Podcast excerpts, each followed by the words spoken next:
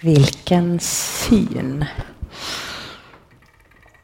Det är ett privilegium att få stå här uppe emellanåt och se det här. Församlingen. Det var ett tag sedan jag fick göra det på regelbunden basis. Ni är... Oh, om ni hade fått se er.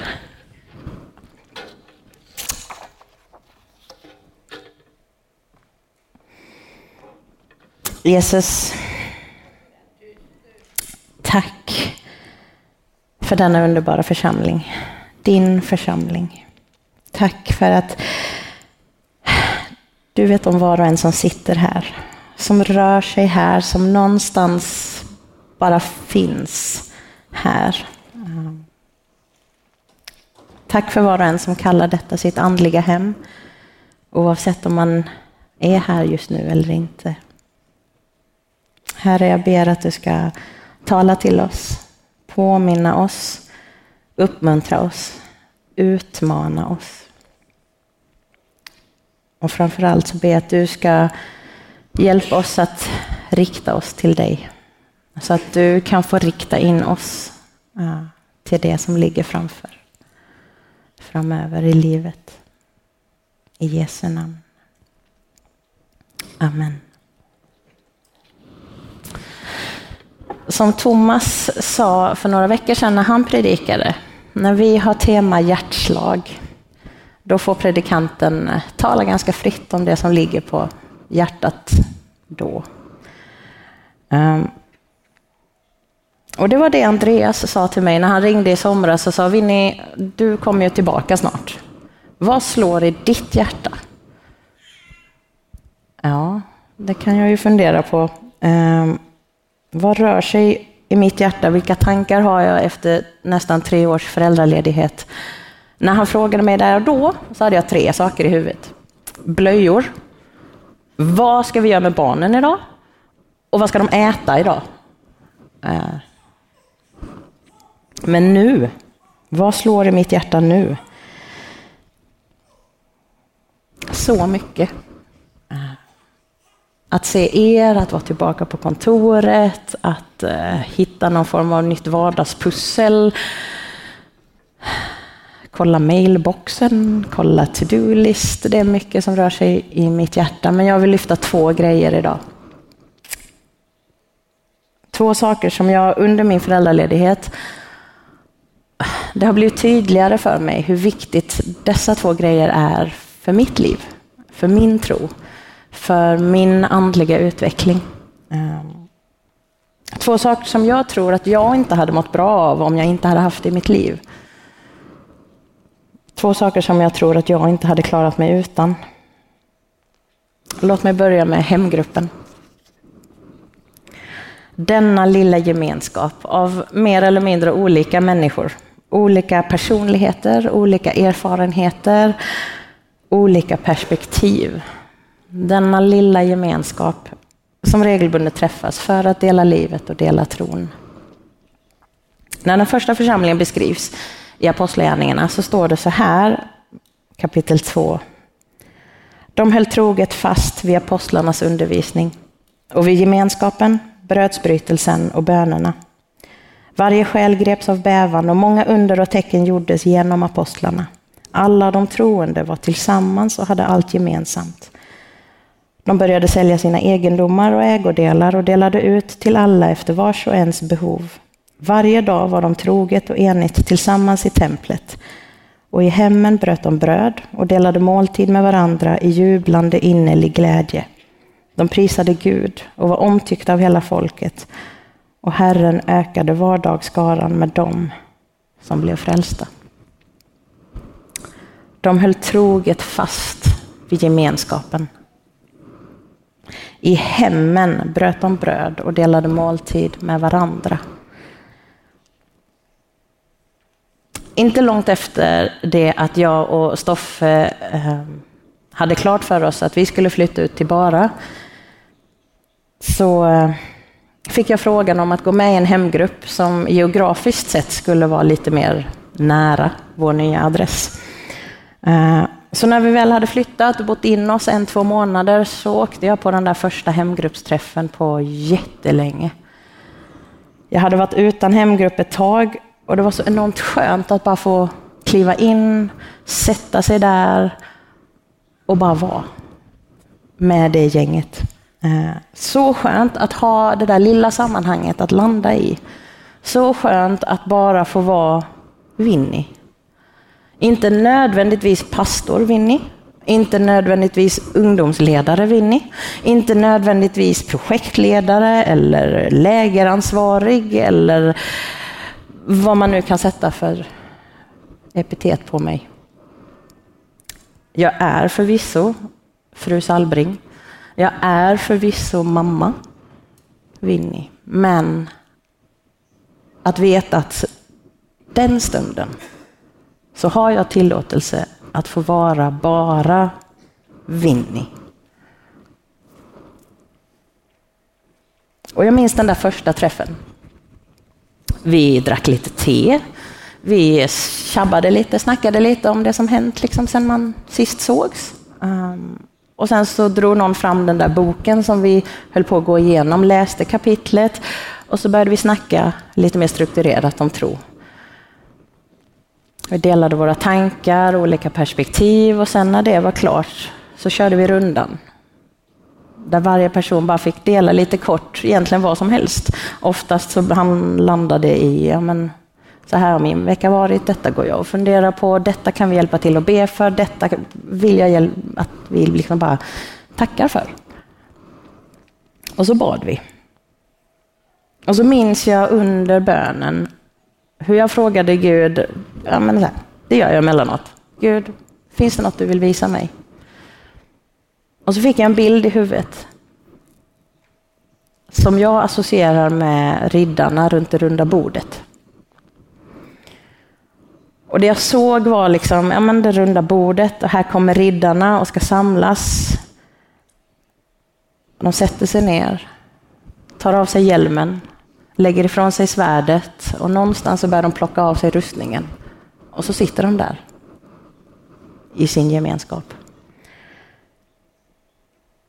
Nu, efter att ha varit ute i fältet, så samlas de för att stämma av, för att checka läget, för att prata, för att dela saker som har hänt. Ge varandra lite input, ventilera tankar, för snart är det dags att gå ut i fält igen. Och nu skulle inte hjälmarna eller svärden fylla någon funktion. Därför la man ner dem. Nu var det dags att andas ut och vara personen innanför rustningen. Och efter mötet runt det där runda bordet så var alla styrkta och liksom på med rustningen igen och nu går vi ut och kör ett varv till. Och man har med sig en styrka, men de hade med sig en styrka inte genom rustningen, utan genom det som hände runt det där runda bordet. Efter att ha delat stunden med varandra. Så nu efter, ja, vad kan det vara, två år kanske? Ett och ett halvt åtminstone, två och ett halvt, jag vet inte. Pandemin gör att man tappar tideräkningen. Vilka riddare har jag runt mig vid det där runda bordet? Vi är några som pratar väldigt mycket. Eh, andra i gruppen kör den tankeprocessen tyst inom sig innan de delar vad de tänkte. Oavsett så upplever jag ändå att alla är med och delar någonting. Eh, varje gång. Vi är några som har barn, allt ifrån ett år upp till liksom en bra bit in i tonåren. Vi har några som har utländsk bakgrund, och det har jag märkt ger en fantastiskt berikande eh, diskussion. Så hur eh, kan man berika det med det kinesiska sammanhanget eller med liksom de andra icke-svenska kontexterna vi bär med oss in i gruppen? Det tycker jag har varit väldigt berikande. Vi är några som är uppvuxna i kyrkan, eh, men inte alla är det. Och det hjälper ju oss att inte bara ta för självklart att alla fattar alla bibelberättelser, alla hänger med på referenserna, alla har de samma liksom, eh, kontext att röra sig med. i ärlighetens namn så är det inte alla som är uppvuxna i kyrkan som har koll på det heller i gruppen, så det, det, är ju bra att vi delar det. Vi har ett åldersintervall på typ från 25 upp till 50 med allt vad det innebär av livserfarenhet. Jag lär mig jättemycket från de som har gått före, som har barn som är äldre än mina, som har gått, som är äldre än mig.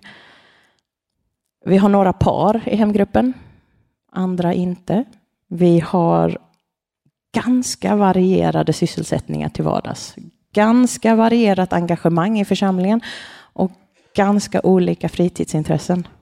Och i ärlighetens namn, sorry hemgruppen, jag är inte säker på att jag hade spontant och självmant valt att umgås med dem. Egentligen, från början. Om det inte hade varit överlåtelsen till hemgruppen.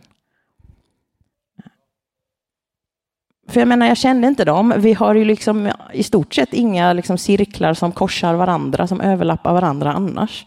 När stöter jag på dig liksom? Eh, för du umgås ju med dem där borta och du jobbar ju där borta och du håller ju på med det där på fritiden. Vi lever i så olika faser i livet. Det är inte som att jag springer på två av dem på BVC. Vad är det då som egentligen för oss samman? På ett sätt som berikar vår tro. Om inte just tron på Jesus. Tillhörigheten i församlingen överlåtelsen till hemgruppen. Denna lilla gemenskap som jag kan få komma till. Lägga av mig min hjälm, lägga av mig mitt svärd, min rustning och bara vara. Denna lilla gemenskapen där jag kan få komma med mina berättelser om alla tokigheter som barnen hittat på den senaste veckan. Ehm, till det som verkligen tynger, det som verkligen frustrerar mig, det som bara stör mina tankar. Det som är jobbigt. Den där lilla gemenskapen där vi kan få sitta och fnittra åt ett fånigt ord som råkade komma ut lite fel. Men där vi också tillsammans kan sitta och sucka i bön och bara lyfta det till Gud utifrån den nöd som vi ser finns runt oss. Den där lilla gemenskapen där vi kan få vända och vrida på det vi trodde att vi trodde på. Inse att vi, det finns fler sätt att tro på. Eh, fler sätt att se saker och ting på. Och inse att okej, okay, jag kanske tror lite mer nu. Jag kanske tror lite bredare nu. Jag kanske tror lite djupare nu. Den där lilla gemenskapen där vi har fått följa och stå bredvid och gå med en som för ett, två år sedan levde i en period av riktigt tungt mörker. Men som nu i stort sett varenda träff bara strålar. Eller att vi kan få fira den där, att den där anhörige som vi har bett för vecka ut, vecka in, där den som lyfter fram den nästan bara så här, oh, just det, och så den, ja, ni vet. Vi kan få fira att det har kommit ett bönesvar. Den där lilla gemenskapen där vi kan våga öppna vårt inre för det som vi kanske inte annars bara liksom basunerar ut, för det kan vara ganska pinsamma saker. Det kan vara ganska smärtsamma saker. Ingenting man vill skryta med, men upptäcka friheten och friden som infinner sig när jag får bekänna Eh, inse och få ta emot förlåtelsen. Eh, omsorgen och kärleken från de som är i hemgruppen. Har du ett sånt runt bord du kan få gå till emellanåt? Ett sånt där runt bord där du kan få sätta dig och våga plocka av hjälmen, våga plocka av svärdet, våga plocka av rustningen och bara få vara du en liten stund innan du ska ut på fältet igen. Jag önskar, jag hoppas, jag ber för att du ska få ha det. Att du ska få hitta den där lilla gemenskapen. Det är en av de grejer som slår i mitt hjärta. Den andra grejen är engagemanget i församlingen. Engagemanget i församlingen, inte för att det finns så fruktansvärt mycket att göra i det här huset så vi måste ha någon som hjälper till. Inte för att det ska hända massa saker och vi har ju gudstjänst och vi har ju Älska Malmö-kampanjer och vi har ju läger och vi har Unite-festivaler och vi har sommarläger och barnläger och familjeläger och vi har möten och vi har träffar och vi har samlingar och vi har alla namn vi kan komma på och alla grejer vi vill göra. För ytterst vill vi ju att folk ska få möta Jesus och lära känna honom, ja visst, men inte därför som engagemanget i församlingen slår i mitt hjärta. Utan för att jag tror att det gör någonting med mig och med dig när vi får vara med och bygga någonting som är mer än oss själva. Någonting som är mer än vårt eget. Engagemanget i församlingen för att jag tror att det gör någonting med min och din tro. Jag tror att det gör någonting med min och din andliga utveckling, ditt och mitt andliga liv när vi väljer att engagera oss och gör någonting i församlingen. När vi bygger på någonting som är större än oss själva, någonting som vi ytterst sett inte hittat på själva och någonting som i ärlighetens namn inte hänger på varken dig eller mig. Engagemanget i församlingen för att Gud i sin ofattbara nåd har tänkt att det var ju en fruktansvärt bra idé alltså att ge var och en av oss en eller ett par grejer som vi kan vara grymma på. Det som på kyrkspråk kallas andliga gåvor. Alltså engagemanget i församlingen för att jag tror att av någon märklig anledning så blir vi oförklarligt rastlösa. Otillfredsställda inombords om vi inte får utlopp för det som är den där gåvan. Om vi inte får använda den det som Gud ändå lagt ner i var och en av oss. I Romarbrevet kapitel 12 så skriver Paulus till församlingen, därför ber jag er bröder, vid Guds barmhärtighet, att frambära er själva som ett levande och heligt offer som behagar Gud. Det ska vara er andliga gudstjänst. Anpassa er inte efter denna världen, utan låt er förvandlas genom förnyelsen av era tankar, så att ni kan avgöra vad som är Guds vilja, det som är gott, behagar honom och är fullkomligt. I kraft av den nåd jag har fått säger jag till var och en av er, ha inte för höga tankar om er själva, utan tänk som man bör tänka, med självbesinning, så att var och en rättar sig efter det mått av tro som Gud har tilldelat honom. Ty liksom vi har en enda kropp men många lemmar, alla med olika uppgifter, så utgör vi, fast många, en enda kropp i Kristus men var för sig är vi lemmar som är till för varandra. Vi har olika gåvor allt efter den nåd vi har fått. Och sen i första Korinthierbrevet kapitel 12 så är han inne på samma spår. Nådegåvorna är olika, men anden densamma. Tjänsterna är olika, men Herren densamma. Verksamheterna är olika. Och det kan vi absolut skriva under på här i huset. Men Gud är densamma, han som verkar i allt och överallt. Ty liksom kroppen är en och har många delar och alla de många kroppsdelarna bildar en enda kropp, så är det också med Kristus. Med en och samma ande har vi alla döpts att höra till en och samma kropp. Vare sig vi är judar eller greker, slavar eller fria, och alla har vi fått en och samma ande att dricka.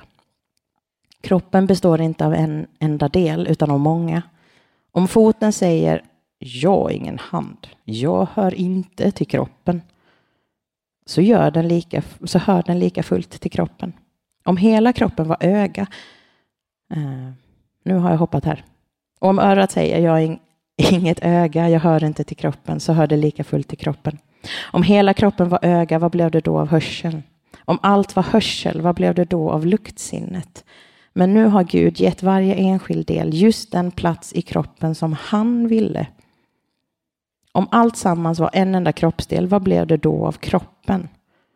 Nu är det emellertid många delar, men en enda kropp. Ögat kan inte säga till handen, jag behöver det inte. Och inte heller huvudet till fötterna, jag behöver er inte. Lider en kroppsdel, så lider också alla de andra. Blir en del hedrad så gläder sig också alla de andra. Ni utgör Kristi kropp och är var för sig delar av den. Papercut i fingret. En blåsa på tungan. En vagel i ögat. Skavsår ovanför hälen. Lite nackspärr kanske. Foten är stukad. Armen är bruten. Och så lite huvudvärk på det. När någon kroppsdel inte funkar som den var tänkt så är det lite störigt. Eh, lite, lite besvärligt. Vissa saker kan ju bara vara smått störiga, men det påverkar ju liksom inte resten av funktionen i kroppen. Man funkar ju i alla fall. Vissa saker gör att andra delar i kroppen måste kompensera. Med risk för överbelastning. Och vissa saker är ju rent av begränsande för hela ens tillvaro. 2004 det var det året jag bestämde mig för att jag ville hjälpa till på de årliga sommarläger som den kinesiska församlingen i Norden arrangerade. En konferens eller ett läger där den yngsta är bebis, den äldsta är runt sekelskiftet. Det var häftigt att se hur hon varje år tickade liksom närmare så, eh, i deltagarlistan.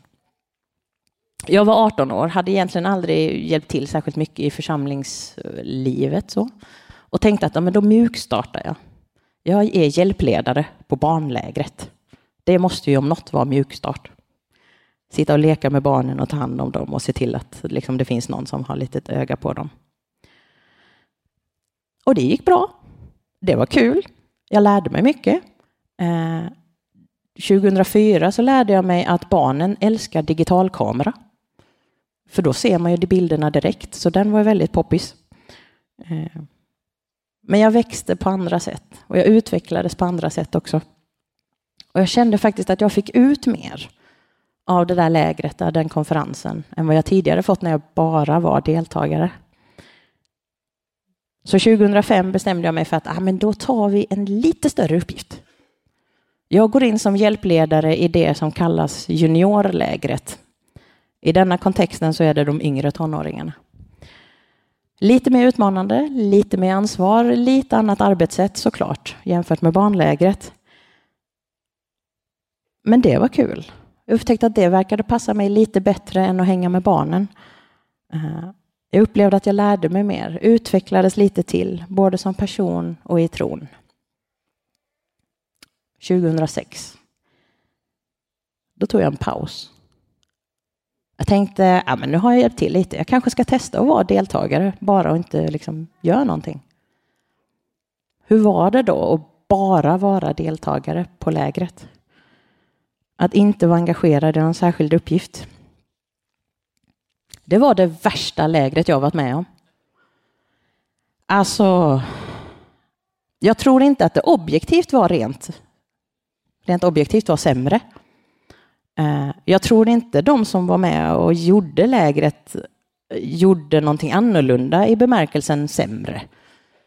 Eh, som jag minns det så, så var liksom undervisningen bra, smågruppsamtalen var bra, lovsångsstunderna var fantastiska. Det gick bra att hänga med folket. Liksom. Det var jag som var annorlunda.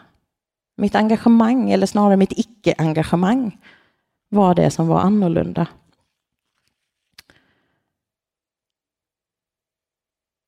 och mitt inre var fyllt av en sån ofrid. Hela den veckan så hade jag, så bar jag på någon sån enorm rastlöshet. Jag bar på någon oförklarlig liksom, otillfredsställelse.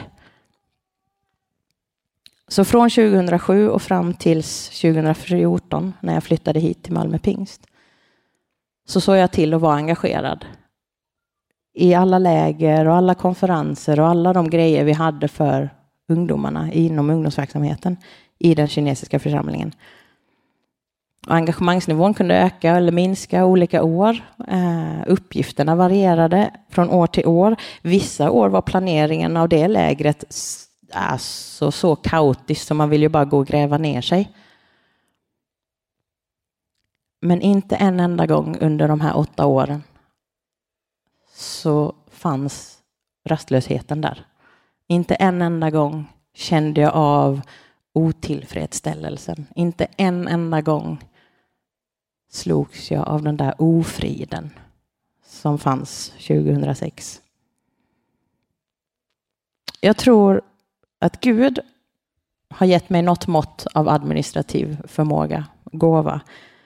Eh, en förmåga som jag har fått träna och utveckla genom åren som jag fortfarande jobbar på att utveckla. Men jag antar att det gör med att jag har lite lättare att ta till mig sånt som är administrativt jox. Liksom. Ehm, och hantera administrativa grejer. Och även om det kanske inte var ett brutet ben motsvarande, eller ens en huvudvärk i den kinesiska församlingsdelen av Kristi kropp 2006. När jag tog paus så upplevde jag ändå att det i alla fall var en flisa i lillfingret. Eh, en flisa som kanske inte störde liksom verksamheten i stort, verkligen inte. Men det störde ju här borta, från någonting som inte funkar som det var tänkt. Men när flisan väl togs bort så mådde lillfingret bra igen. Funkade som det skulle igen. Och ända sedan dess så har jag upplevt hur Gud har liksom fört olika uppgifter framför mig, bjudit in mig. Vinnie, vill du ta dig an det här? Jag går bredvid. Nu gör vi det här tillsammans. Lyssna på mig. Leds av mig. Vi gör det här tillsammans. Och jag har ändå försökt se till att oavsett olika faser i livet så vill jag ändå göra någonting. För annars blir jag sådär rastlös. Jag blir sådär otillfredsställd. Jag har den där ofriden. Och jag har kunnat se hur jag kunnat falla tillbaka på Gud.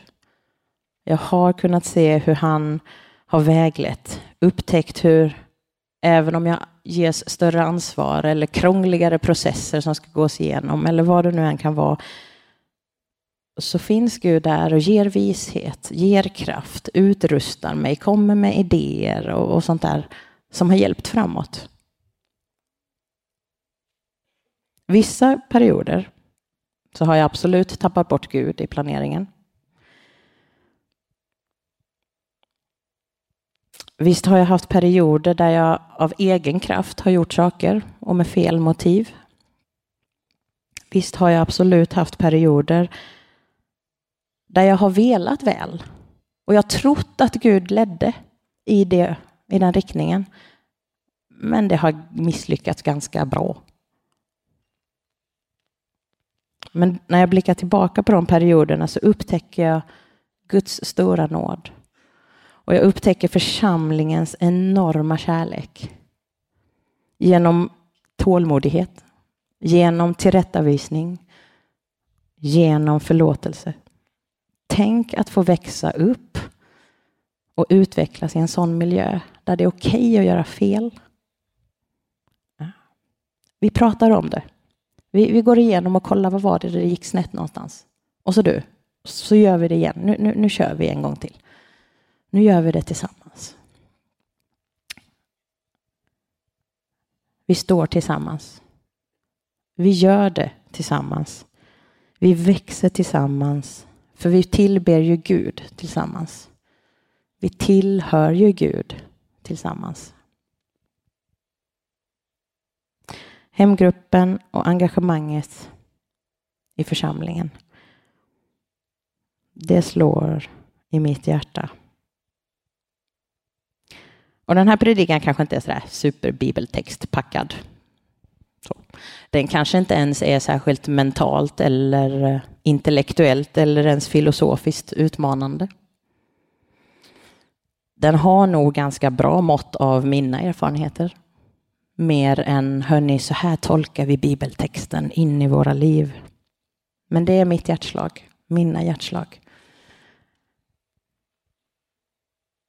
Det som får mitt hjärta slå lite snabbare, lite hårdare, det som liksom, kom igen nu, det som för mig är så viktigt. Hemgruppen och engagemanget i församlingen. Och vad de här två grejerna kan få betyda för mitt och ditt liv. För min och din tro. Vår andliga utveckling.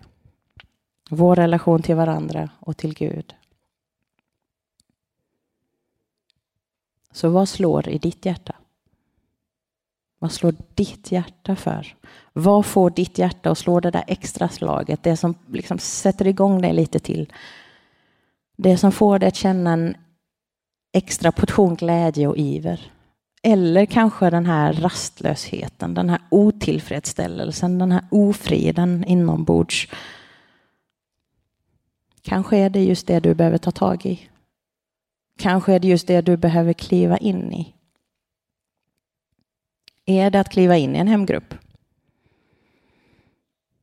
Skaffade ett sånt där runt bord. Är det kanske att kliva in i att vara ledare för en hemgrupp?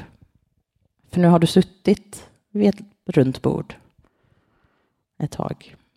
Är det att kliva in i en uppgift i församlingen, kliva in i engagemang? När det behövs hjälp i egentligen alla våra verksamhetsområden, finns det någonstans du borde kliva in och engagera dig? Men Winnie, mitt hjärta slår för saker som inte ens finns i den här församlingen. jag kan inte hitta det på liksom verksamhetskartan om vi hade en sån. Kom och prata med mig. Vi kanske kan få upptäcka någonting nytt tillsammans. Kanske är det någonting som ska startas av dig. Är det så att du kanske redan är engagerad och ska utmana sig att kliva in i lite större engagemang? Att våga stretcha dig lite, våga upptäcka att Gud bär. Guds gåva till dig, Guds omsorg om dig räcker för att stretchas lite till. Eller det kanske är så att du ska våga ta ett kliv tillbaka. Helt eller delvis. För din del av församlingskroppen har kompenserat för den delen som inte funkade under ganska lång tid. Och för att du inte ska ta skada av överbelastning så kanske det måste balanseras tillbaka lite för de funkar ju faktiskt nu. Och vem vet? När det lättar på trycket här borta, när du får möjlighet att bara lyfta blicken och kolla runt. Kanske du upptäcker att, ah, men vänta lite, mitt hjärta, visst det där är jätteviktigt, men mitt hjärta brinner egentligen inte för det där. Mitt hjärta brinner för det där. Kanske jag ska kliva ditåt då?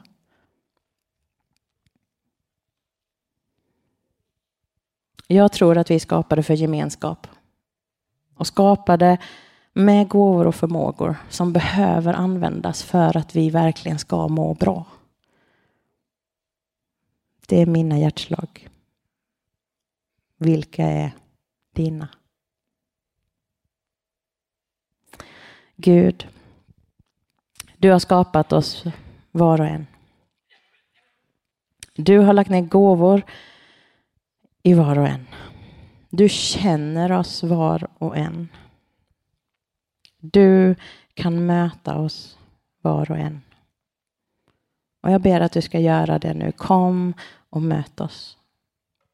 Kom och möt oss på det sätt som du har skapat oss till att förstå att det är du som kommer.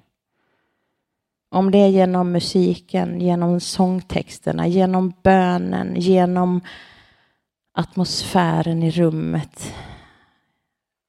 Genom att någon lägger handen på min axel i förbön. Genom ditt ord, genom en förnimmelse om att vänta här, Gud är här. Kom och möt oss. Låt din ande tända elden inom oss. Det som får våra hjärtan att slå lite extra. Väck upp den där iven, den där rastlösheten, den där heliga otillfredsställelsen inom oss och vägled våra tankar till att förstå det du vill för oss. Ge oss tro på att du leder oss in i det. Ge oss vishet i att veta hur vi ska ta oss an det. Ge oss mod att våga ta klivet in i det. I Jesu namn. Amen.